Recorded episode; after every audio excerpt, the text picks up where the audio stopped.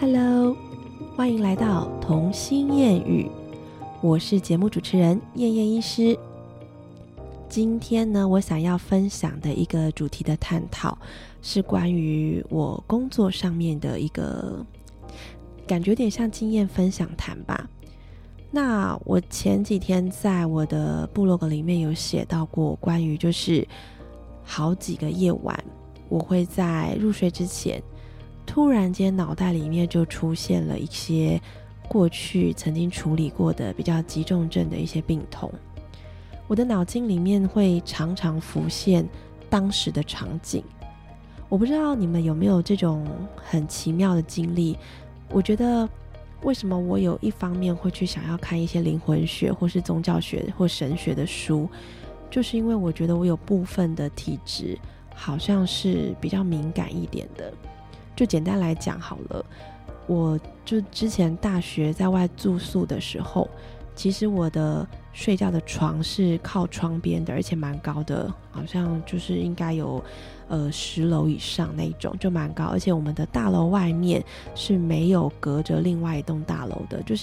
就整个是外面是空旷的，看不到任何的房子了。那我在就是清晨时分，就是要醒不醒的时候，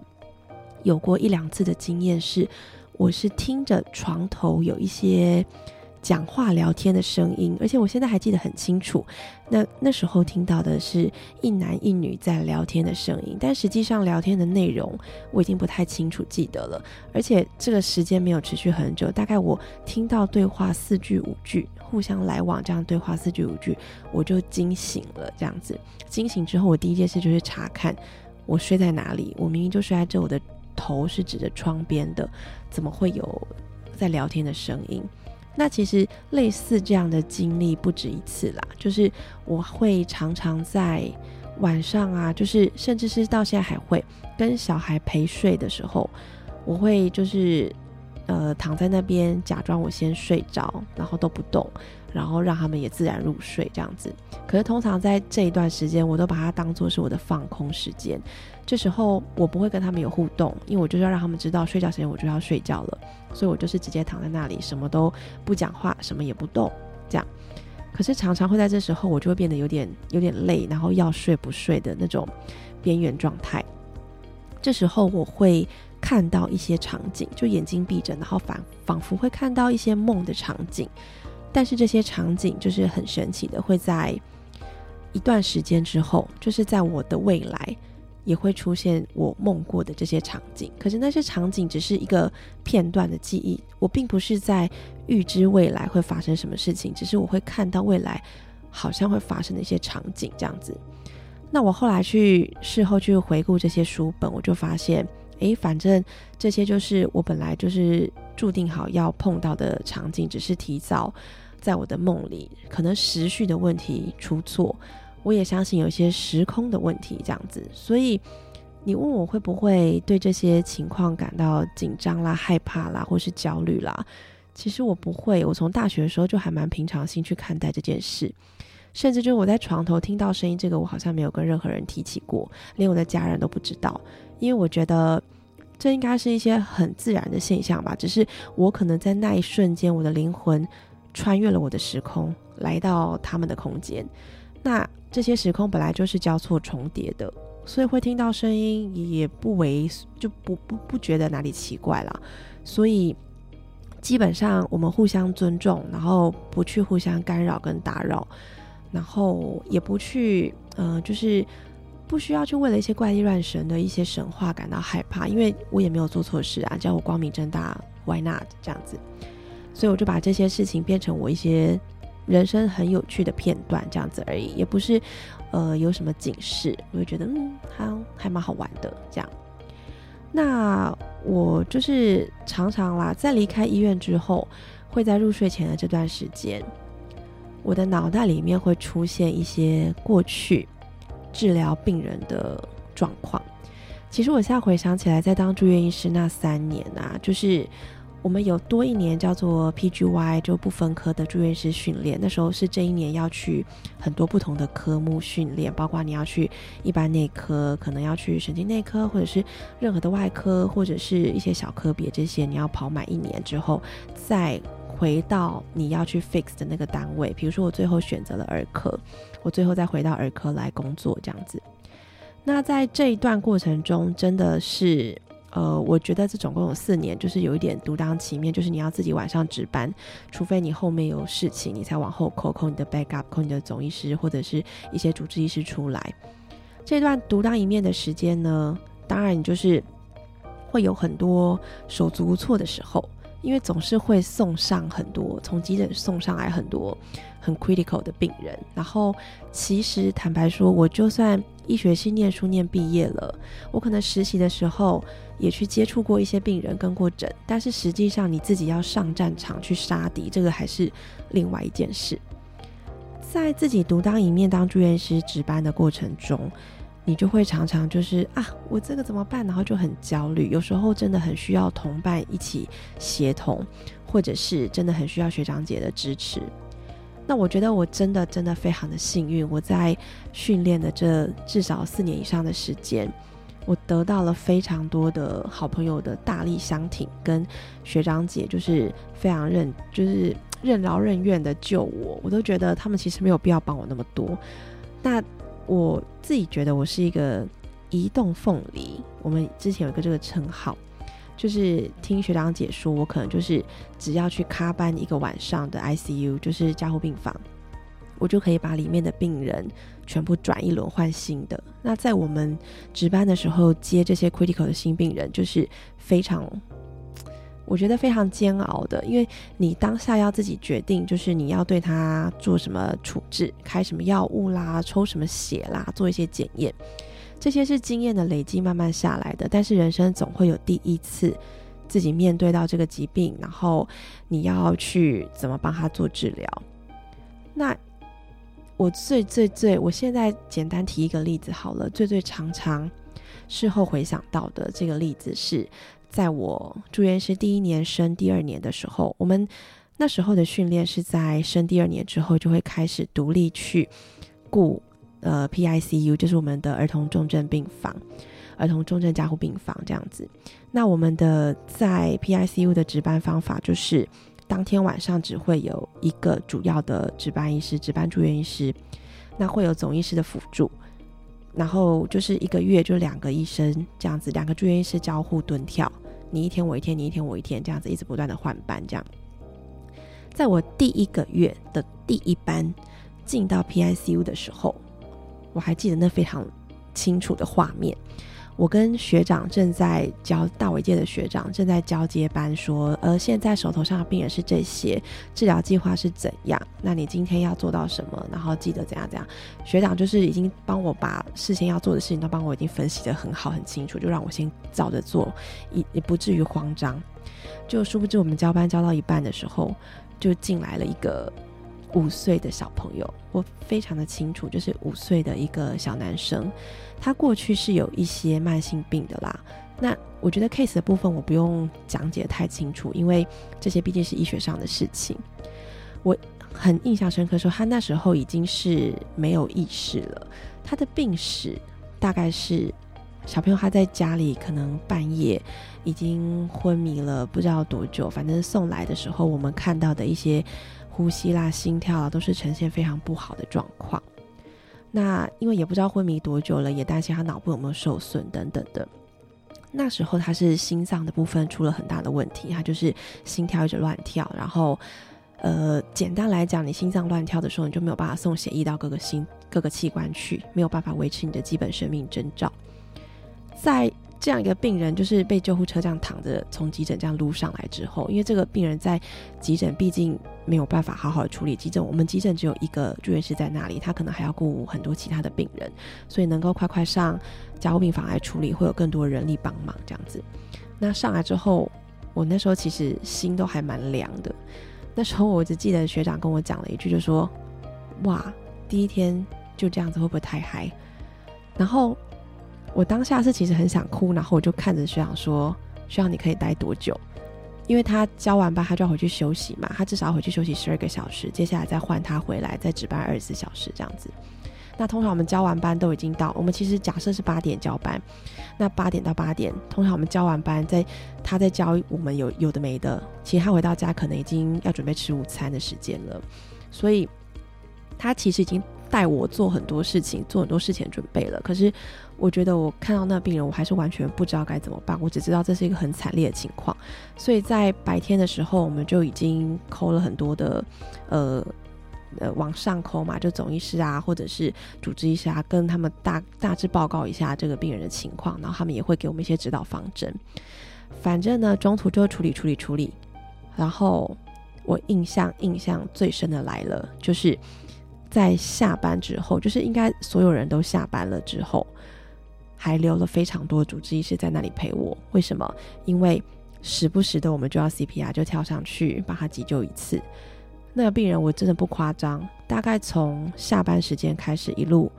我们中途直接跳上去压胸啦，或者是做一些电击啦等等的其他的管子啦等等的，帮他放一些急救措施。基本上这样子前前后后至少有8到10个小时，我觉得甚至到凌晨就是半夜11点多快12点的时候，因为家属也都是在家属休息室等待我们通知，然后我们都还在压胸，就时不时跳上去压胸。当时候其实我们已经有点无助了，因为就觉得说这样再挽回下来能够挽回什么。我其实又觉得很害怕，我害怕的不是一个病人即将在我手上离开，我害怕的是我会不知道怎么把这个病人处理好，以及我不知道怎么面对病人家属接下来的情绪。基本上所有的家属都没有办法接受，我觉得每一个爸爸妈妈每一个亲友都没有办法接受小孩突然间发生了一件大事，然后生命垂危这样子，因为前一秒可能还是活蹦乱跳，然后怎么半天过后人就快没了这样子。这件事情是连我自己都没办法接受，我要怎么去说服家属接受呢？所以当下我其实就是一边压胸，然后有一边希望有哪一个学长姐或者是主治医师可以决定我们什么时候是停止的时候，然后让我冷静思考一下我接下来怎么办。可是其实在一片战场的情况下，我是连那一点点思考自己情绪的时间都没有的。那这个时候其实我还学到了一件事，这些老师们跟这些学长姐最后提醒我的事情是，你能够把尽量在这个病人身上做了什么，对你以后都是一个收获。所以我根据他的抽血状况，根据他的心脏情况，根据他的各个面向的指标，我去调整了我的用药，我去调整了我的治疗方针，甚至我还得学习他们是怎么跟家属沟通的。有一部分我们虽然这样在做，知道小孩的预后可能不好，可能救不回这条命，但是其实我们也是在拉长这个让家属去接受的时间。在这中间也不遑看到学长姐或者是护理人员，他们真的非常优秀，然后跟主治医师他们就是会去了解爸爸妈妈的心意，然后去安抚他们，以及就是好好的跟他们解释小朋友现在的状况，然后跟未来可能的走向，也双方共同的讨论，一直以来都是蛮积极在处理这个孩子的情况的。那我也不知道该说幸运还是不幸，因为这个小孩后来的确是没有清醒，然后但是他在加护病房就是住了好几个月，中间换了好几轮住院医师的班，甚至换到后面的班已经他的病史已经长到有一点快要交代不清楚他的前面一开始发生什么事情了这样子。那这是这个病人的简单的故事啦，只是当下我觉得我学到一个很重要的点，除了说治疗的这部分，因为这个毕竟是我专业我必须要学会的东西，另外一点就是要学习怎么跟对方沟通。我们在跟家属沟通的过程中，我们会让他就是好好的去理解，然后也尊重他们的选择。实际上我觉得很幸运的是，我们也遇到了很能体谅的家属，因为他自己也知道自己的小孩状况可能真的不太好。我们很庆幸我们不是遇到那种大哭大闹啊的那种家属，那种家属可能我当下还会不知道怎么解决这样子，甚至有时候你自己已经很毛躁了，你可能甚至会不小心跟家属起冲突，这个当然是有可能。可是很庆幸的事情是我们双方彼此的沟通都非常的良好。那这个家属呢，其实我蛮能理解的，就是因为毕竟你突然间家人出了这样的情况，你如果要不能接受，你要痛哭流涕，你要大吼大叫，绝对都是正确的情绪释放。可是其实我看到的家属他们是一直都很冷静，然后默默的站在床边，站病人的床边，然后比如说擦着眼泪，或是摸摸他的脸蛋，然后或者是帮他调整一下他的衣服之类的，就是能做的最微薄的事情。其实从他们的小动作都看得出他们的不舍这样子。在这中间有非常多的情感纠葛，因为我们虽然跟病人不熟，可是这样子治疗下来，你也会觉得我如果能做什么，我一定要拉住他的这条生命这样。可是换个角度想，我自己会觉得说好像忽略了病人躺在床上的痛苦，但这个都很难讲。医学这种东西它就是命悬一线嘛，就是你可能一翻两瞪眼人就走了，或者是好你的生命迹象治疗成功，可是人就是像一颗白菜一样躺在那里。我不知道这样的意义是什么，我还没有想通这件事情。可是我知道至少后来家属是完全可以接受，就是你给他一段时间慢慢去接受这个事实，他也就能够自己走出来，然后慢慢的放下。一直到这个病人最后离开的时候，当然他就是变成小天使了。那在他离开的时候，我相信家属的伤心难过会是有的，可是他的整个心理过程，我不敢说照顾得多好，或者是他恢复得有多好，也许他是有一些伤痛没有办法直接在我们医护人员面前表达的。可是至少就是我们双方都尽力了这样子。这是一个我觉得很惨痛的一个经验，因为毕竟是我第一个亲手在儿科顾到我觉得最困难的 case， 当然后续还有出现一些很困难的，但是毕竟这是人生第一个，所以这个是我午夜梦回不断会想起来的。我觉得我这辈子，我可能到甚至以后老了失智症，我是不是还会记得他的名字，我甚至还记得他的脸的长相，甚至还记得爸爸妈妈的长相。人生就是注定了我要在那个时间遇到他，我要在那个时间学习到这一些处理的细节。那一瞬间其实我不敢说我成长了多少，我不敢说在医术上面我有没有进步，这个可能要别人来看我会比较准，因为自己是当事人，有时候你自己傻蒙蒙的这样子。但是我觉得从那一刻开始，我会无时无刻的去思考我要怎么好好的建立我跟病人之间的医病关系。这也是建立了我后来到基层诊所工作的一个很好很好的学习过程，一个很棒的经验。我觉得过去的人生，在过去经历的每一段惨痛，都将成为你未来成长的一些非常非常重要的点点滴滴。那你问我后来有没有对这个 case 有过什么遗憾，我觉得没有什么好遗憾的，因为在每一个时间点遇见的不同的状态，其实你当下都会产生不同的火花。这也是在我最不成熟的时候遇见它，可以让我瞬间长大，然后更能够独当一面的一个很重要的力量来源。它成为我人生中非常重要的一个小天使的角色，不管它是用怎么样 critical 的状态出现在我面前，但是我还是非常非常的谢谢他，帮助我的人生一直朝着很正面很积极的脚步前进。今天分享的这个小故事是我觉得萦绕在我心头已经非常久的一个很重要的 case， 我想要把它拿出来跟大家讲，并不是要去让大家知道当医生有多痛苦啊，或者是当医生有多辛苦有多伟大，我觉得这些一点都不重要。在各行各业里面，大家都会遇到自己的难题，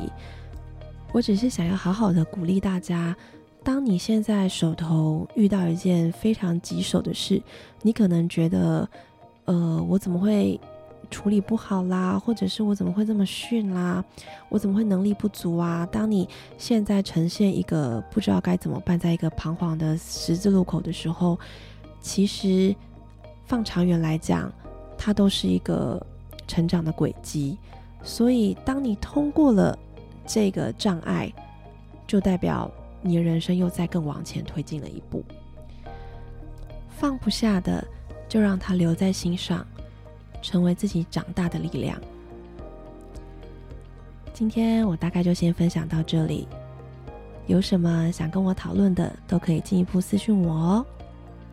希望大家对今天的小故事不要觉得太忧伤，我相信它已经成为一个很棒很棒的小天使，然后再度投胎去做他下一辈子想要完成的梦。那今天就先到这里咯，谢谢各位的收听，欢迎下次再见啦，拜拜。